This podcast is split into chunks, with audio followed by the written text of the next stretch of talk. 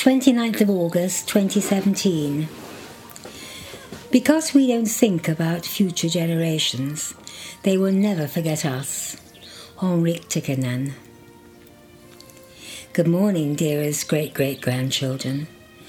Having told you the story of our fire, David, after weeks of sorting through charred remains and the remains of once useful tools, now burnt into strange, twisted shapes that would definitely be worthy of a place in the Tate Modern Art Gallery. Certainly, the element of fire has fashioned shapes far beyond imagination of man. The sad skeleton of the Silver Cross baby pram that once held generations of happy, gurgling babies was now a stark outline of its wonderfully built structure. Its use savagely burnt from it, leaving only the metal frame and springs and memories. Curiously, although all the other various tools and machines had changed shape in the fire, the pram had not. It was clearly recognizable for what it had once been. Memories are powerful things, charged with supernatural energy. Maybe that is what kept the shape intact. Or maybe Silver Cross pram chassis are the best in the world. After two large skips had been taken from the drive, and after pushing seemingly endless wheelbarrow loads of burnt remains up the nut walk, through the garden, and past the house, this was an all family task, and tipping them into the skips, and after hiring three log splitters to split the wood from the trees, and distribute the enormous pile of wood chippings that the tree surgeon had left behind over the surface of the chicken compound, much to the chicken's delight. Something else to scratch up. We then trundled the rest round be- behind the pond in the secret garden, where lies most of the remains of beloved animal companions, laid lovingly to rest. The secret garden is a dog free space to allow the children to roll and play, to picnic, and play quiet games without the boisterous intervention of our dogs Rafa and Millie. The irony is that only after death are the dogs allowed in this space to be buried and remembered. One of the most irritating things about letting the dogs through, mostly when David is not about, as he is unrelenting on this score, is that just as one settles down with a cup of tea and a jam sandwich or curled up in some shady spot with a good book, the two dogs leap into the pond, leap out, and bound towards you. They then have a good shake and settle down as close to you as they can. Two steaming dogs smelling like two piles of wet wool washing. As far as they are concerned, that is never enough, and to complete their contentment and bliss, a liberal lick all over your face and any other areas of your bare skin that is available, with an algae covered tongue, is mandatory, as far as they are concerned. The only option open to you now is to get up and go up to the house, to have a shower, soggy jam sandwich abandoned, but not for long after I leave, I suspect, and a very damp book left to dry out in the afternoon sun. We were almost ready to replace our losses, at least the ones we absolutely need. With regards to the chip wood chippings, you can imagine how many there were. Having had to have five very large trees felled about a week after the tree surgeons left, David passed the pile before it was distributed around the garden on his way down to the chicken compound. He gazed at the top of the very large pile and fancied he saw steam or smoke coming out of it. As he walked up to the top of the pile, he could feel heat coming through the soles of his shoes. It was smoke or steam. It was smouldering inside. He bolted up to the house, rushed to ring the fire brigade again. We are beginning to build quite a relationship with them. It was not long ago that David had taken a crate of beer round to them to thank them for the way they handled our fire. They must have thought, oh no, not them again. A family of pyromaniacs. They came and doused it and raked the chippings all over the lower garden. another disaster was prevented. But the heat at ground level did severely damage two of the hazels in the nut walk. The nut walk is an ancient part of once was a much longer nut walk that was destroyed when developers bought nearby property. Sadly, those parts were not on our land, so we were powerless to prevent it. But the little we have on our land we value highly, and we are hoping to extend it by curling it away from our boundary where it now ends, and then continuing it on through to what used to be our small kitchen garden. We will put a picket gate from there into the secret garden where the pond is. The pond is actually more of a frog bog, but we love it. It is situated in a very quiet corner, surrounded by beautiful and very large trees. It is a green leafy spot in the summer, somewhere peaceful to go and reflect. In the autumn, it is a golden, fiery room like place, and in the winter, it is brighter and dramatic, with the strong, majestic outlines of the branches and trunks, allowing the steely winter light to steam in. At this time of the year, it means hard and chilly work David goes into the pond with his waders and removes the leaves that have fallen in. It is better to do it in the winter so as not to disturb the frog, toad, and newt spawn which comes into the pond in the spring.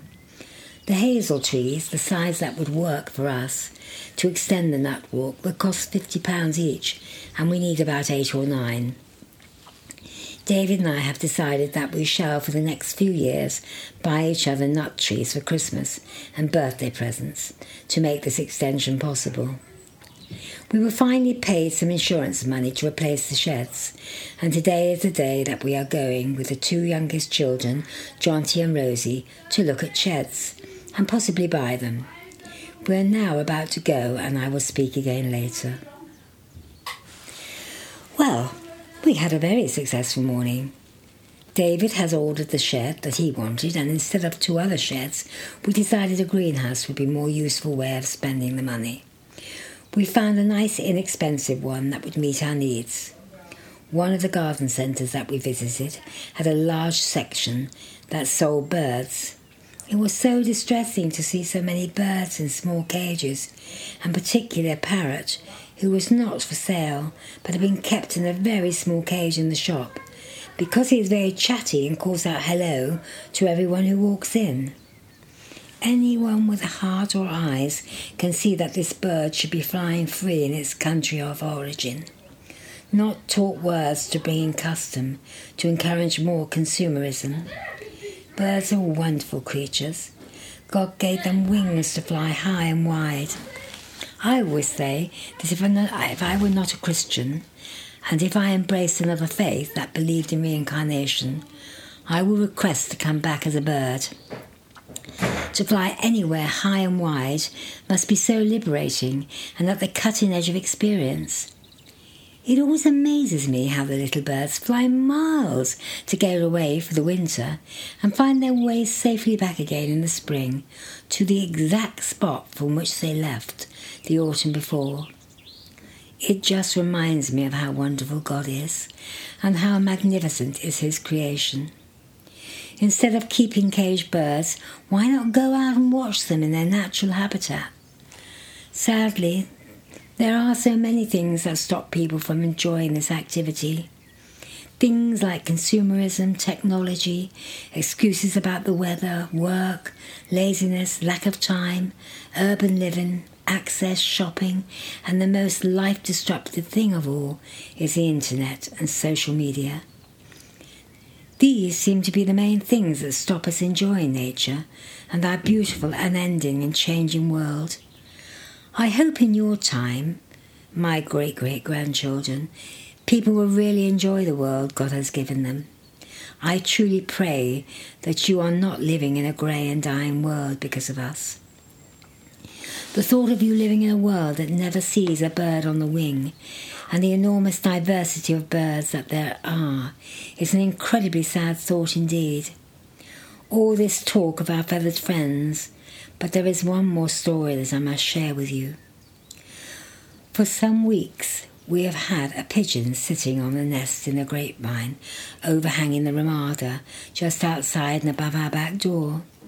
a position not given much thought by Percy Pigeon and his mate Patience. David named her Patience because she has been sitting on this haphazard bundle of twigs that Percy had been dutifully and painstakingly bringing to the site for weeks. We cannot work out how on earth she is staying in the nest. It looks so precarious. However, there she is, sitting patiently waiting, while he brings more sticks and berries and food. A week ago he stopped coming, and we fear he has either become bored or has concluded that his house building skills are not good enough, or something more sinister, maybe, has happened to him. We really hope not. We just hope that he's having a boy's week away. However, much to my surprise this morning, David found a pigeon fledgling down through the garden under the big holly tree. He was apparently flapping about and unable to fly. Lucky today is Nick's day off, and she is a bit of a word whisperer, as you have probably guessed by now. She's been feeding with a syringe all day, and at present it is warm and snug in an old clean guinea pig cage. Her next job is to give it flying lessons. We will all be out in the garden to watch that one. The toad. Between the curb and the camber's rise lay my world of earth and leaves and other things. Danger was written in my childish tread, and in my mother's voice, Don't cross the road. Still, I would crouch close to it, my horizon fish eyeing. The rain would wet my world of huts and pies that were thatched and marked with twigs I'd found.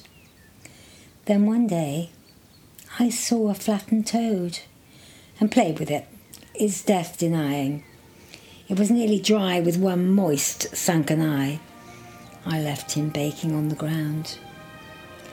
After my lunch, I saw a shroud of flies had made an opaque casket of their wings.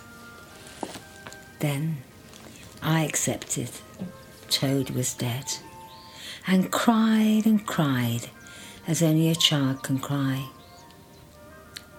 That's a poem written by my partner David.